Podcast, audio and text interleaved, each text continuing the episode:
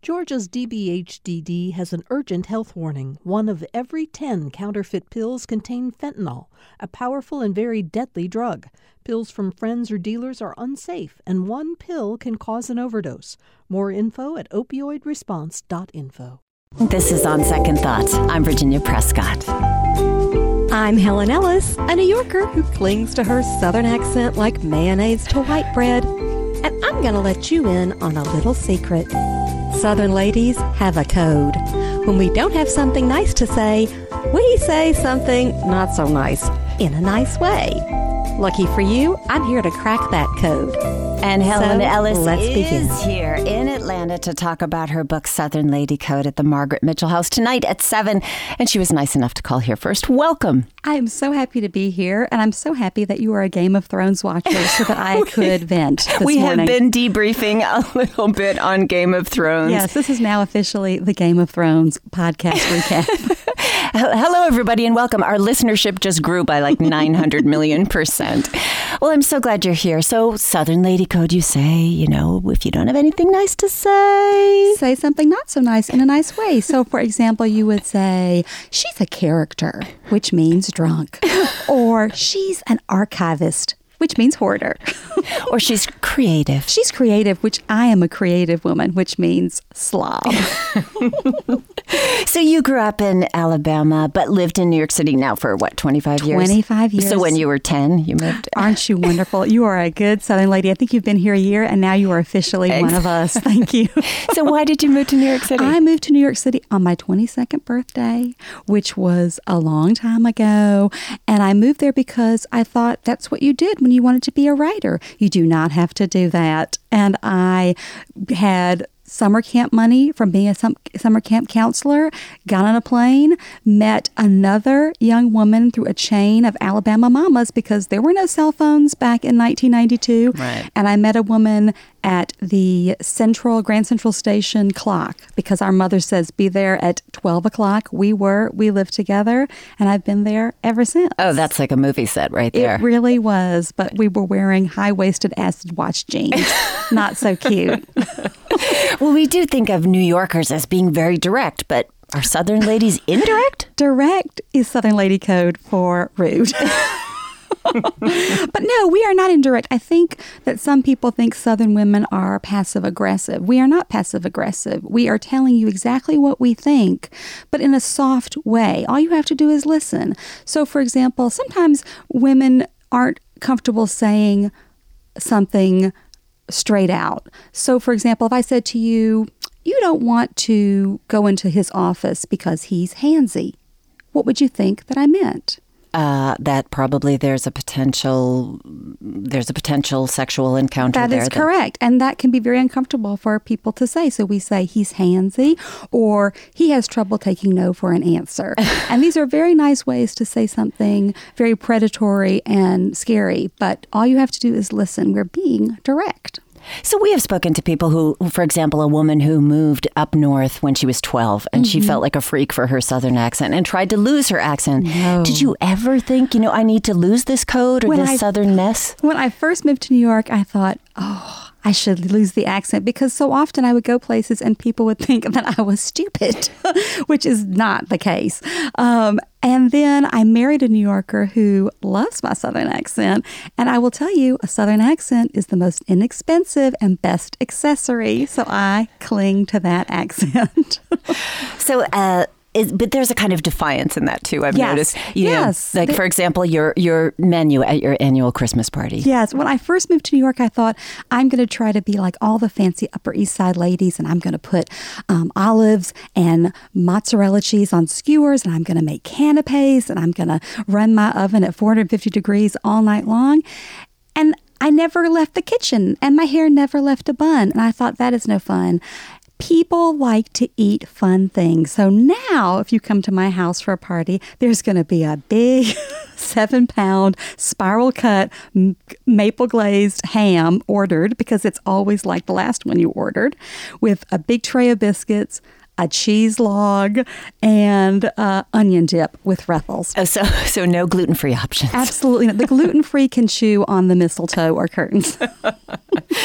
well, you grew up with some exemplary Southern ladies. I think of your grandma. You you painted this image of her in her white gloves holding onto her Kelly bag. Yes. And your mother, who went to law school in her 40s. Yes. The idea of lady, that's often set up as demure and Yes. an opposite of, you know, a contemporary self guided woman.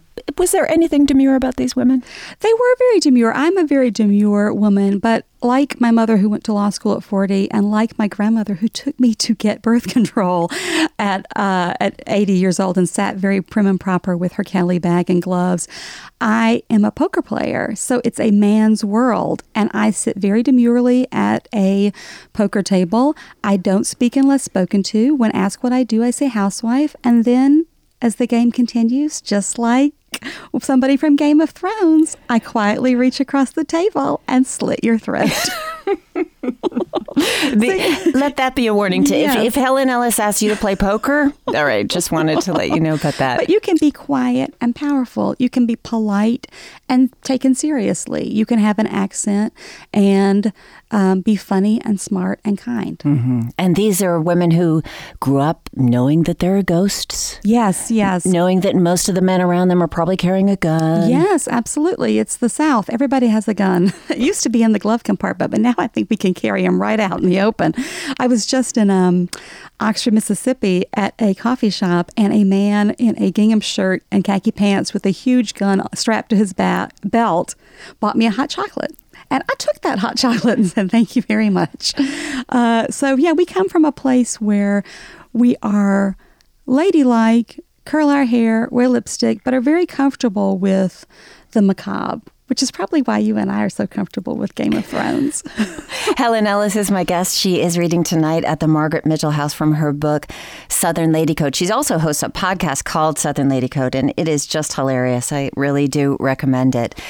Well, you also realize that your grandfather was what Southern effeminate, That's what we would say, Southern effeminate. which means Which means, well, you know, in the South, it really is. Is he Southern effeminate or is he gay?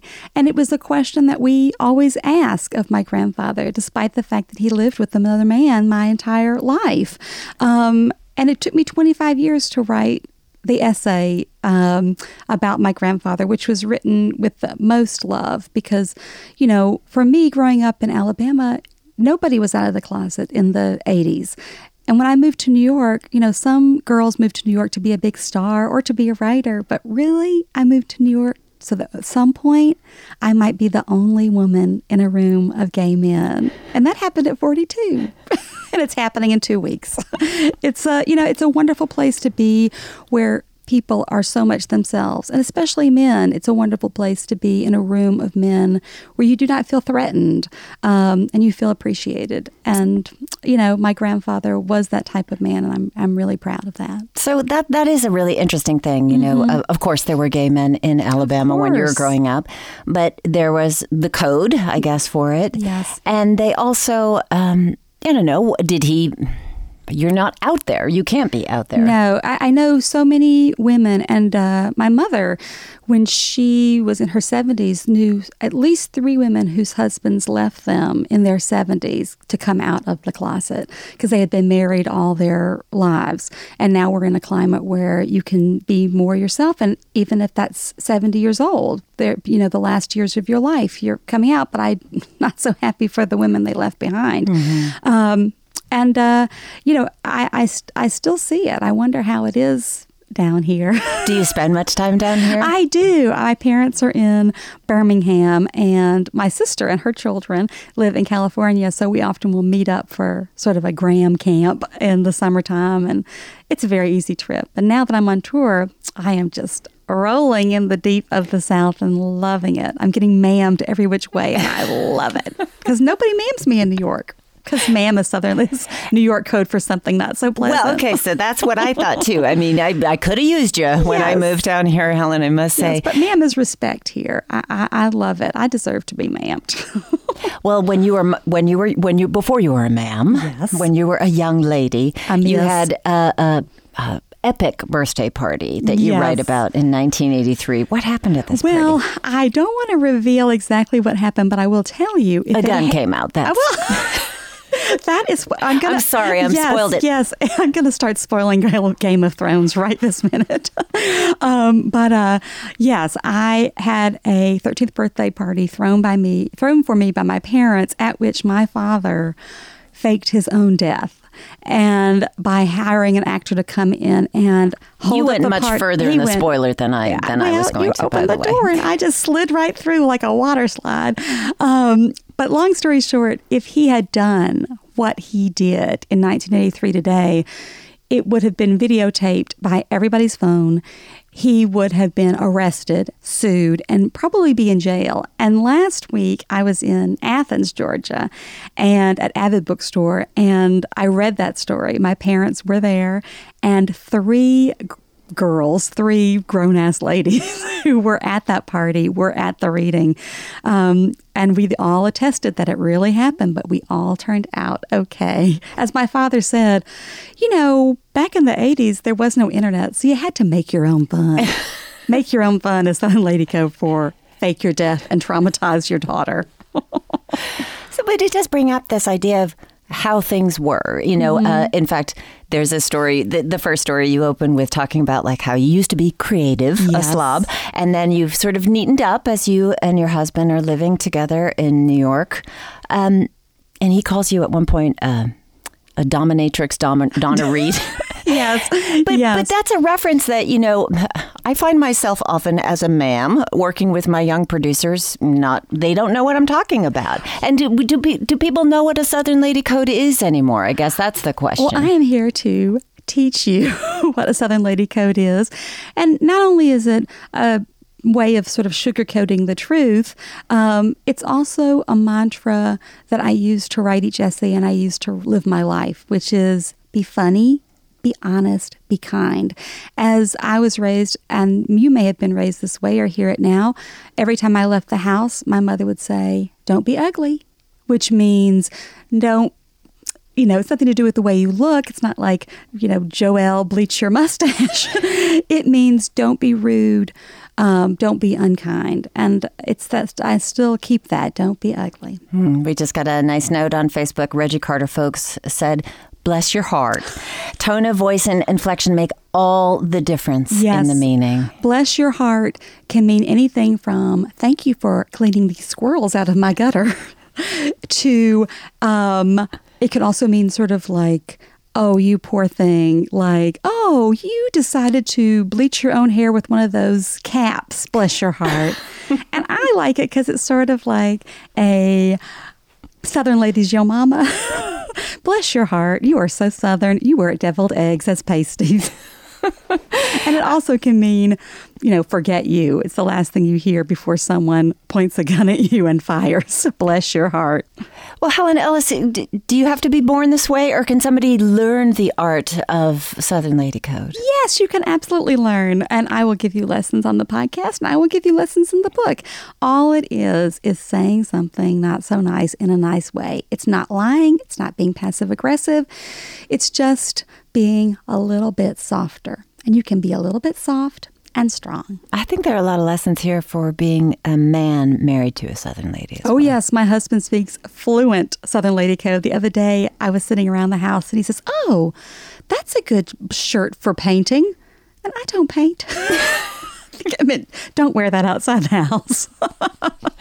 Helen Ellis, what a pleasure speaking with you. Thank you so much. Thank you. Helen Ellis, she's in Atlanta to talk about her book, Southern Lady Code. It's at the Margaret Mitchell House tonight at 7 o'clock. You can also listen to her Southern Lady Code podcast.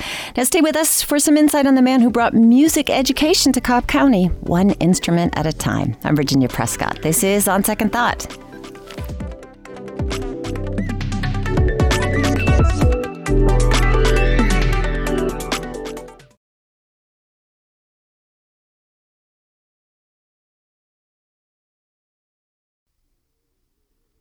From Georgia Public Broadcasting, this is On Second Thought. I'm Virginia Prescott.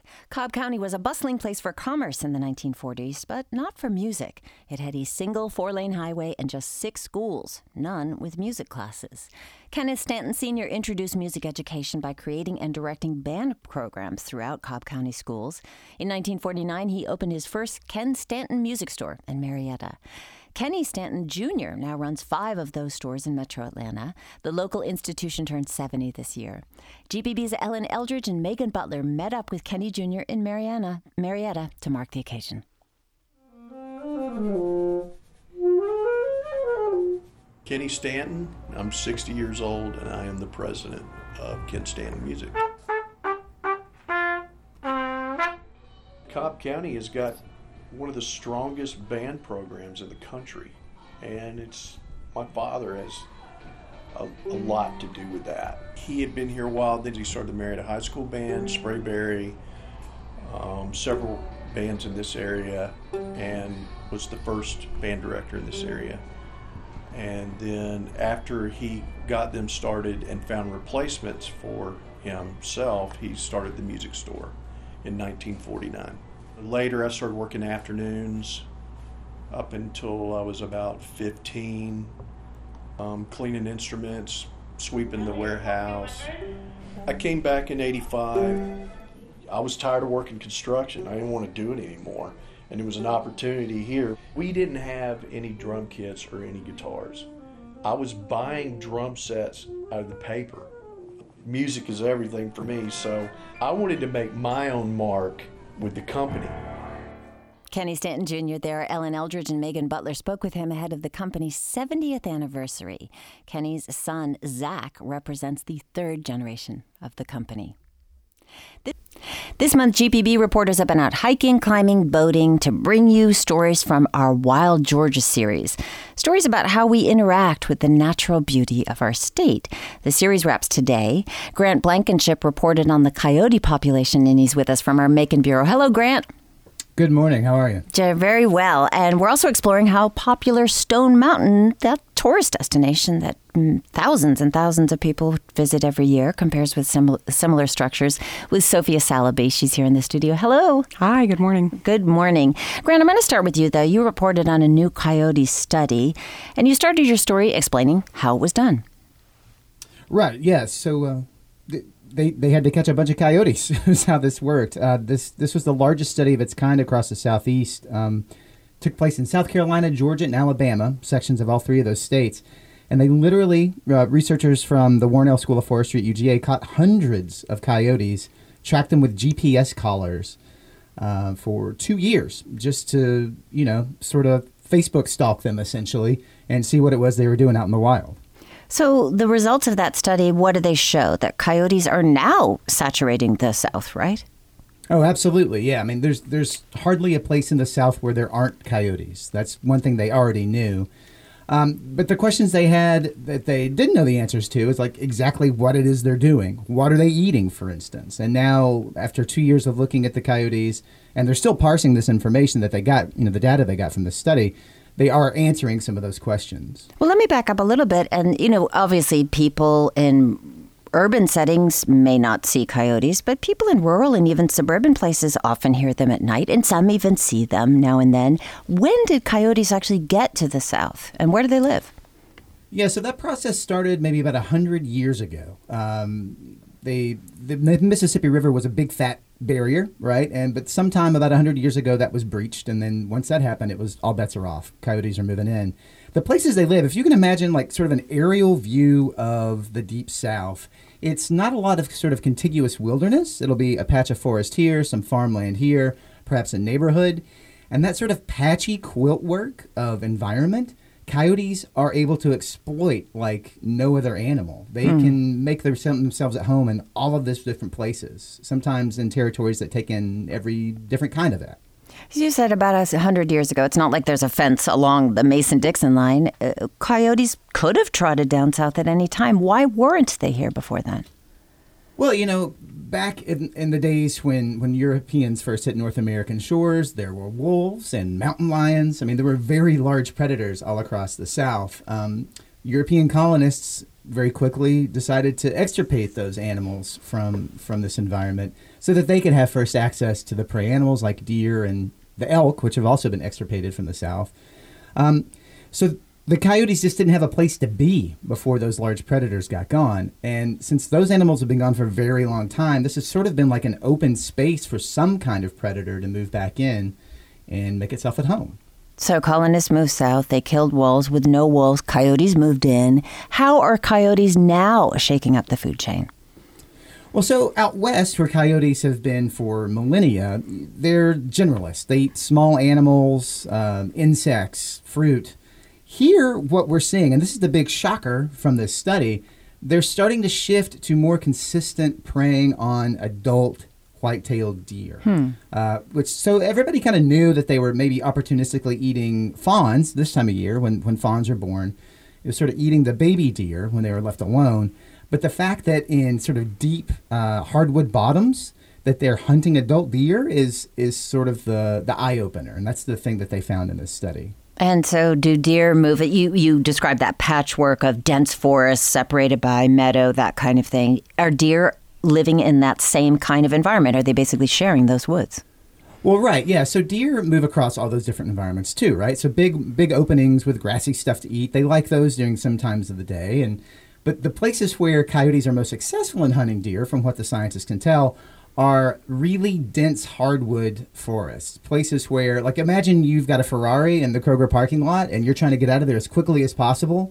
You can't just lay on the gas without, like, mm-hmm. running over a shopping cart, right? So that's the case of the deer in these woods. They can't go as fast as they can, and they're sort of at a strategic disadvantage to coyotes in that environment. So, one of the things I heard in your report is this distinction between the transient animal and the resident animal. What does that distinction mean? So resident animals are think of like a nuclear family. Um, they're going to be paired, uh, male, female, and often their offspring, kind of living together in, in groups of maybe half a dozen or so. And those are the animals that are doing this deer predation. Transient animals are, um, well, lone wolves. they're they're, they're animals that are out there on the landscape trying to find a place to call home, all by themselves. And so if you are in the city and you see a coyote, like in Little Five Points um, that is probably a transient animal trying to find a more wild place to be than than the city. Um, yeah, so that's the big difference. But that, but what this does, if you kill a resident animal somewhere out in the wild, there's this huge network of of transient animals just moving across the landscape, waiting to hop back into that place that you've removed a coyote from. And, and start the process of, of making a family all over again. Grant, do we know what the number of population is of those resident and transient coyotes, respectively? Yeah, off the top of my head, it's something like 90,000 transient animals in Georgia, um, maybe a quarter of a million of the resident animals, Mm-hmm. and, and like something like 40,000 a year get killed in Georgia. Um, so, long story short, there's no shortage of coyotes. This isn't an endangered animal by any stretch. Um, it's very adaptable and it's being very, very successful here in the South. Yeah, that's the headline of your story is Coyotes Change the South, the South is changing them. So they are adapting to this different environment and shifting to deer hunting. Yeah, right. And so the most exciting thing, well, the most new exciting thing, I'm very excitable, so all this is good to me.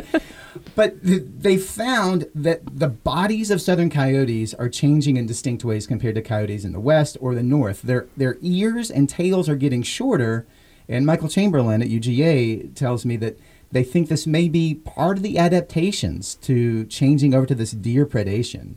These are things that make it easier for them to hunt adult deer. So their growing population feeding on deer and the fact that humans are now occupying more and more previously wild lands is one of the reasons that the DNR is incentivizing hunting coyotes. Does the research that you reported on and heard about make any assessment on efficacy of coyote hunting? Right. So Charlie Killmaster um, heads up the deer program at Georgia DNR, and, and he said in the story that, that indiscriminate killing a coyotes really doesn't do much for wildlife management. You have to think across broad swaths of land, like 70 miles across, and take this comprehensive look at where coyotes are, how you're going to control their populations if you want to do anything with uh, for deer populations. And but there's also evidence that hunting pressure on coyotes ironically increases their numbers. How- how? Well, that's that's that was not a part of this study, so I don't want to attribute to the attribute this this idea to what the, the folks at Warnell were looking at. But there's this idea that they have some mechanism to say maybe double the size of their litters when there's hunting pressure. So uh, the jury's still out on exactly if you wanted to control coyote numbers in the South, how you would even begin to do it. Um, Michael Chamberlain has told me from from Warnell School of Forestry again at UGA that one thing they're looking at is maybe how to manage forests in a way so that it's harder for deer to hunt, or, or excuse me, coyotes to hunt deer. Again, think of these really dense woods. If if there are less environments that are managed that way to be super super dense and hard to move around in, coyotes might have a tougher time hunting deer. All right, Uh, Grant- That was a piece of the research they're looking into next. Grant, stay with us. Uh, Grant contributed to our Wild Georgia series. Sophia Saliby is also here. She reported on the Monadnocks. Hello, Sophia. Hi. Now, you hiked Metro Atlanta's most famous mountain for this story. Here's just a little bit of sound from that experience. We're on Stone Mountain, 30 minutes east of the city, and on this spring Saturday, it's busy. But this isn't just a mountain. As Mira Cardenas explains, it's also called a monadnock. Here on the east side of Atlanta, we have the most common monadnock, the one that everyone knows, uh, Stone Mountain, world famous. As you hike up Stone Mountain, notice that the stone is really smooth and worn. You see bare rock, you don't see a lot of plants. But if you look in the crevices, you start to see a plant called Diamorpha. So, Sophia, Stone Mountain isn't just a mountain, it's a monadnock. What is that exactly? So, a monadnock is not your typical mountain. A typical mountain is formed through tectonic plates coming together, or there's also sometimes a volcano involved. Instead, a monadnock is formed when this hard rock forms underneath that first layer of earth. And over thousands and millions of years, that top layer of earth erodes, leaving something like Stone Mountain, a big granite outcrop that looks like a mountain and is kind of a mountain, but isn't quite. Um, so it's a it's a difference in formation And it's bare rock for the most part. for the most part. Yes. But it's not the only formation in, of its kind of in the area. Mount Arabia, Panola Mountains, also monadnocks. You learned they're not quite the same. So physically, Arabia's a lot older. I think it's estimated it's about 400 to 500 million years old. Panola and Stone Mountains, they formed at about the same time, 300 million years ago, which kind of determined their fate and how we cre- think about them now. Stone Mountain cooled a lot more quickly. It left some great granite that people use. Panola cooled a lot more slowly, leaving the granite fragile. And because of that, when people tried to quarry Panola, like they tried to quar- like they quarried Stone Mountain, uh, it was too fragile and they had to give up. So that's why uh, you maybe don't think of Panola first because it's a lot more preserved. It's harder to get on to hike.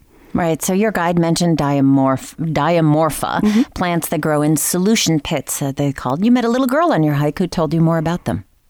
I try not to step in them. Sometimes I even have to leap over them because they're so big. And why shouldn't we step in them?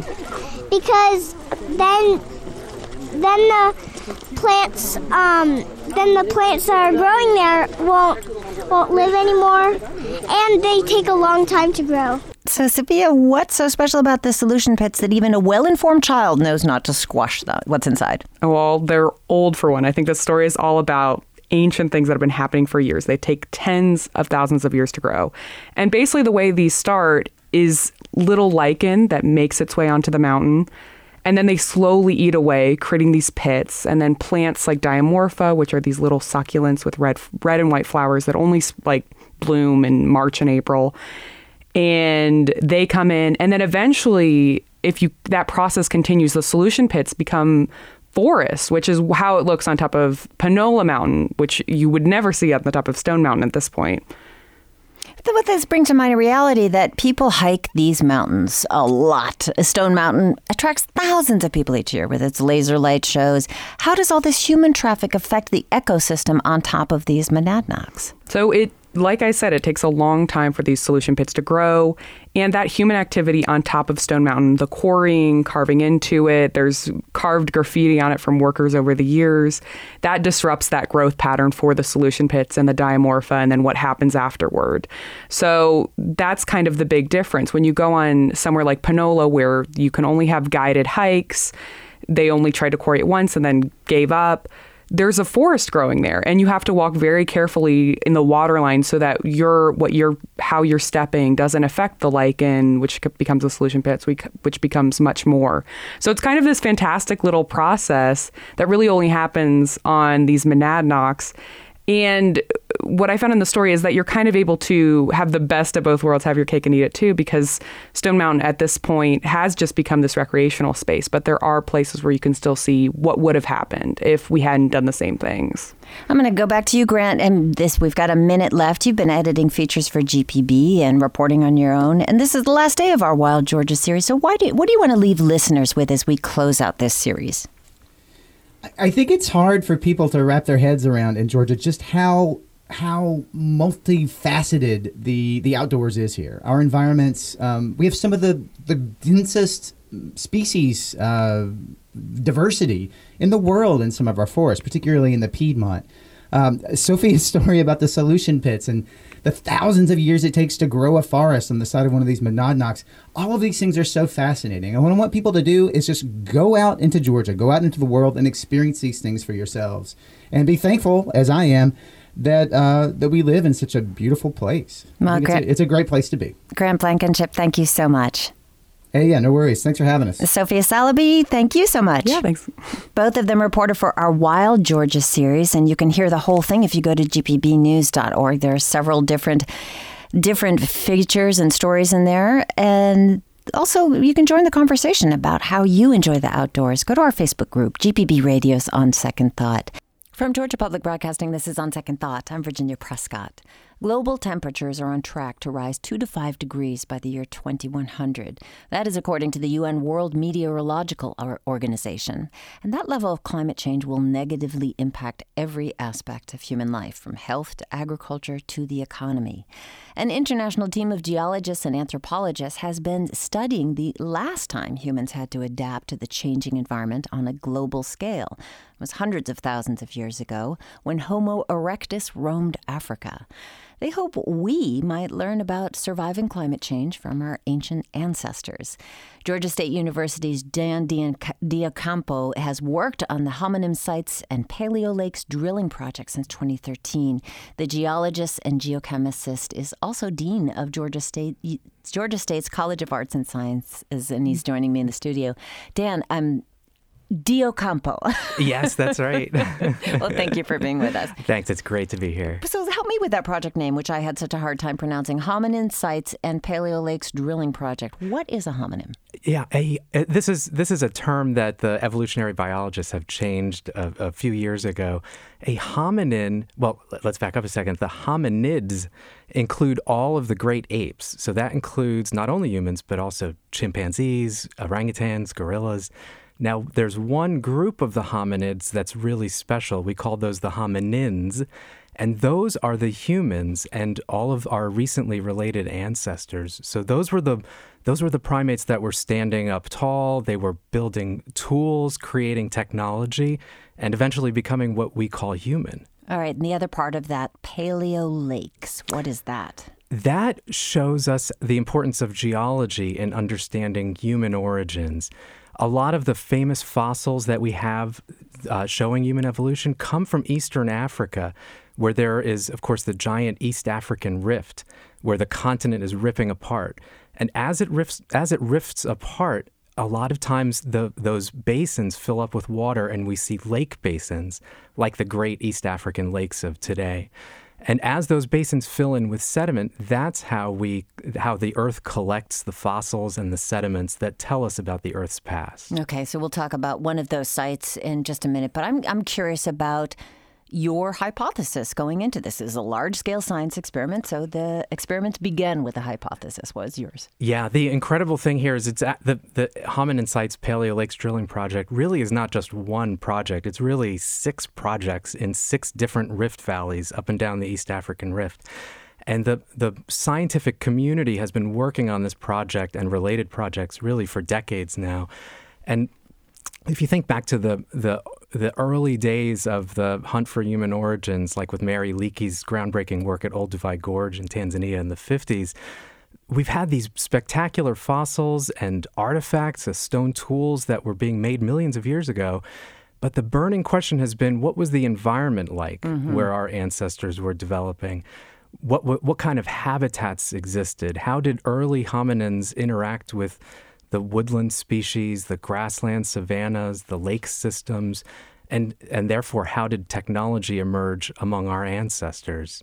So, the hypothesis that's kind of overarching our work is that climate change, and a lot of this natural climate change is due to changes in the Earth's orbit, that climate change affected the habitats.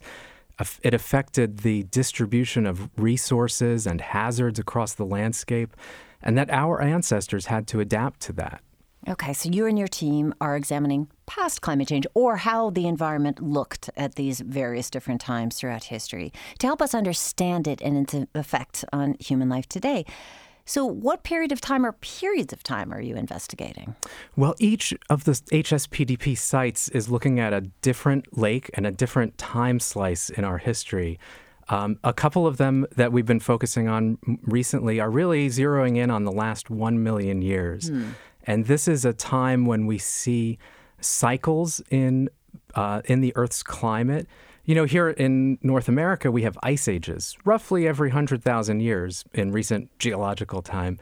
In tropical Africa, we don't have ice ages and glaciers. We have fluctuations from wet climates to dry climates and back again. And so we've been seeing over the last million years, it's been getting increasingly arid in Eastern Africa with these cycles of wet and dry superimposed on top of that. And you can tell that by drilling down to the core and seeing how the sediments line up from year to year or era to era. Exactly. We drill down through the sediments, and just like looking at the layers of sediment in the Grand Canyon, we look at the layers of sediment in these cores, and we work with specialists who use uh, radiometric isotopes to find out how old these layers are. They, they examine the volcanic ash layers and they date them.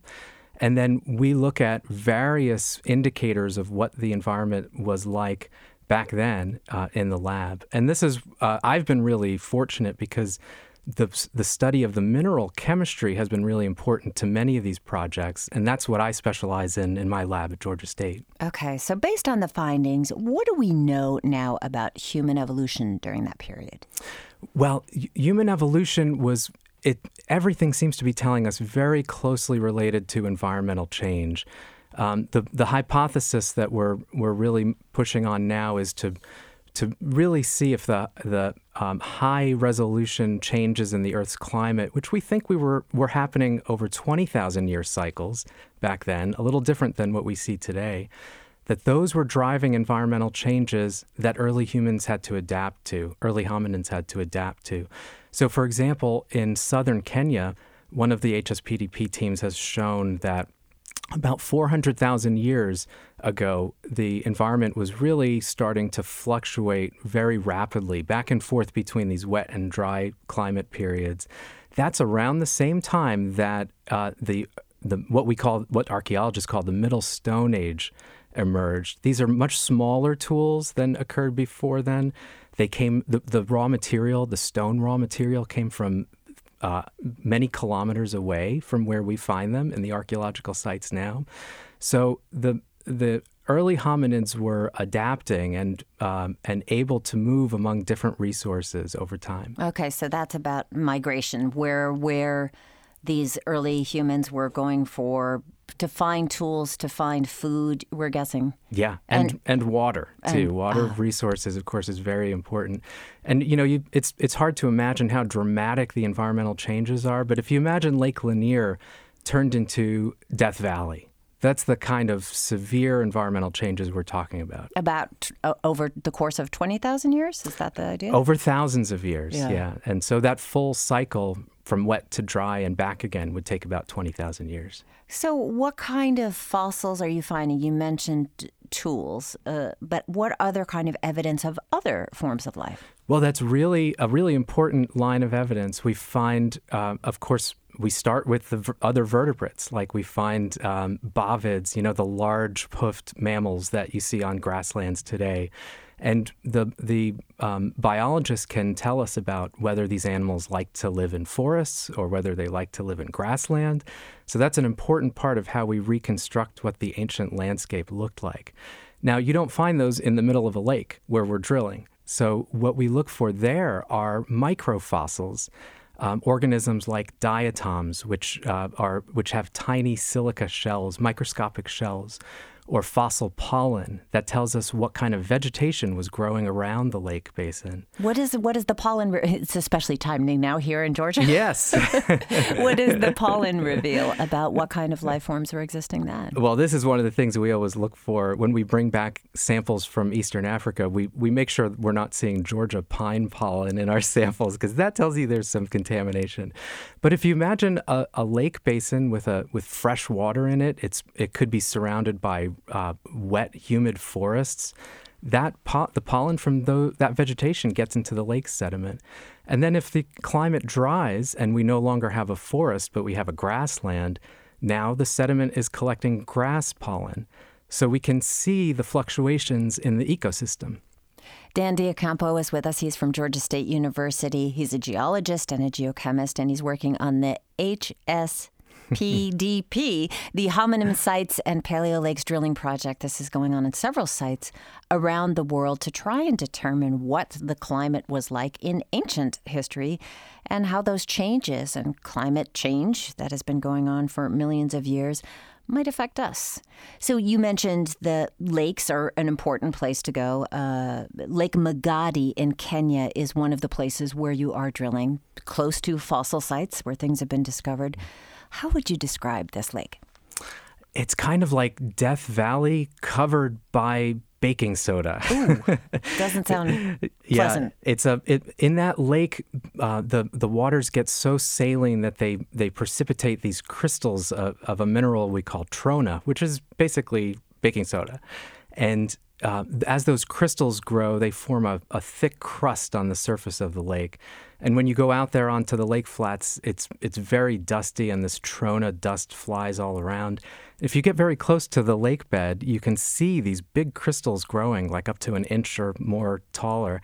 It kind of looks like a miniature version of Superman's Fortress of Solitude. Wow! And if you if you listen closely, you can hear the the crinkle crinkle of the crystals as they get toppled over and they blow around in the wind. That must be a pretty interesting sensory experience to be there. It's amazing, especially in the middle of the night when it's pitch dark. And you know, drilling operations on a project like this are twenty four seven. Really? So we'll have a drilling team out there in the middle of the night, and it's like you're on another planet. Well, so what does a 24 7 drilling activity mean? What does that do? Is that disruptive to the ecosystem? Well, all of our operations, we work very hard to uh, to minimize the environmental impact, both in terms of the physical environment as well as the cultural environment. Because uh, remember, many of these places are in rural Eastern Africa. Mm-hmm. People are living there, villages. Yeah, absolutely. And so um, involving the local community and making sure everyone understands exactly what our scientific and educational goals are uh, is a very important part um, of the program. So, what kind of picture do you get of Lake Magadi hundreds of thousands of years ago from looking at what you're seeing now? Well, it wasn't always the arid wasteland that we see today. There were times in the past when it was full of freshwater fish and the surrounding landscape had lush vegetation, and that's just a very different picture than uh, than southern Kenya that that we see today. Mm. How far down is the team drilling? Uh, most of the drilling, drill sites get down about 250 meters. We've actually collected, well, about 6,000 feet of core from all of these six sites. It's, it's been an incredible international collaboration with over 100 scientists. What kind of technical challenges or even dangers are there with an undertaking like this? Yeah, uh, drilling operations are, are always dangerous and safety is very important. So, uh, you know, scientists often aren't used to being required to wear, sto- you know, steel toed boots and hard hats, but we, we follow all of the, the rules to keep everyone safe. Uh, there were some minor injuries over the past few years, but uh, all, all in all, it was a very successful operation. So, this project began in 2013, but you've been researching the Earth's evolution and human evolution in East Africa since the 90s. How do your findings complicate or maybe complement what we previously understood about the relationship between Earth's evolution and human evolution? Yeah, the big thing that drilling uh, helps us to do is is move away from the outcrops. And the, the outcrops are those, if, you know, if you imagine the Grand Canyon, you, you see the layers of rocks there. Those are what Mother Nature has revealed to us naturally. But what was happening, you know, 100 meters away or, or uh, 10 kilometers away? We don't know because there are no outcrops there. So when we go with a drill rig, we can poke down into those rocks and get evidence away from the outcrops. So we're starting to put together a three dimensional image of what was happening in all these lake basins. Plus, we can start to compare lake basins to one another. So, for example, southern Kenya looks a little different than southern Ethiopia. Mm. And we can start to really quantify environmental change and understand how it, it worked regionally. Dan, earlier this month, you presented this research to your peers at a conference in Austria. How did that go over? Oh, it was fantastic. Uh, the the it was a chance to get together not only with geologists but with evolutionary anthropologists and biochemists who are studying uh, DNA of of human populations and really start to get to uh, what I think the scientific community has tried to move towards for a long time, which is not the hyper specialized disciplines that everyone studies. You know, I'm a mineralogist and geochemist. Mm-hmm. But actually, as we start to talk across the disciplines, we can really understand what the record of human evolution is. We mentioned before that one goal of the project is to understand how climate change might affect human life in the future, given this view of the past. Any takeaways so far for this contemporary era? Well, the big the big takeaway for us as as for me as a geologist in this study is that the the environmental changes we see over the past million years really take thousands of years to occur. And they're they're the type of changes we're seeing today, but the changes today are happening over a single human lifetime. Hmm. So it's really dramatically faster environmental change that we're seeing today. Um, thankfully, I think the other message that we can take out of this project is that humans are highly adaptable. We have the ability to understand our environment and to change our behavior. Yeah, well, that, I guess, is the silver lining of this. But if you think of the lush, beautiful, forested environment and then that arid dry canyon with baking soda all over it i mean do you is it too much to project that that is a cycle that we can expect on earth? We absolutely can. Uh, we know some of these cycles are natural and they take thousands of years and we can uh, we can predict that. But we can also start to understand in this world of, of really high carbon dioxide in the atmosphere, and there's no sign of it slowing down, what did the Earth look like in the distant past when we had CO2 levels that high? Now, we're talking tens of millions of years ago uh, when we had CO2 levels as high as we've pushed them today. But we can look back at the Earth's history and understand how did the, the atmosphere circulate, where was moisture going, and how did the environment change? When the, you said you talked to, you, that you created these three dimensionals or you can make these three dimensional models is that something that's going to be available for all of us to see at some point? Absolutely. Uh, we'll, we'll be of course publishing our results in scientific journals but we also have uh, groups of artists and filmmakers who are working on helping us to communicate the, the meaning of this work uh, to a broader audience. When do you expect to wrap Oh, there'll never be a true wrap. There's no finish. Uh, uh, but uh, over the next few years, we're we're really just getting our first big papers out uh, this year. So um, th- there should be more communications in the years to come. Well, fascinating work, Dan Deocampo. Thank you so much. Thank you. He's a geoscientist and associate dean in the College of Arts and Sciences at Georgia State University. That's all we have time for for today. On Second Thought is produced by Amelia Brock, Leighton Rowell, and the Raven Taylor. Jesse Neiswanger is our engineer. Don Smith, our dean of grammar programmer. Amy Kiley, senior producer. Sarah Shariari is the managing editor of GPB News. You can join the conversation on our Facebook group, GPB Radio's On Second Thought. We're on Twitter at OST Talk. If you missed any of the show, want to listen on your own time, hit the Programs tab and download and subscribe to our podcast. Virginia Prescott, see you tomorrow.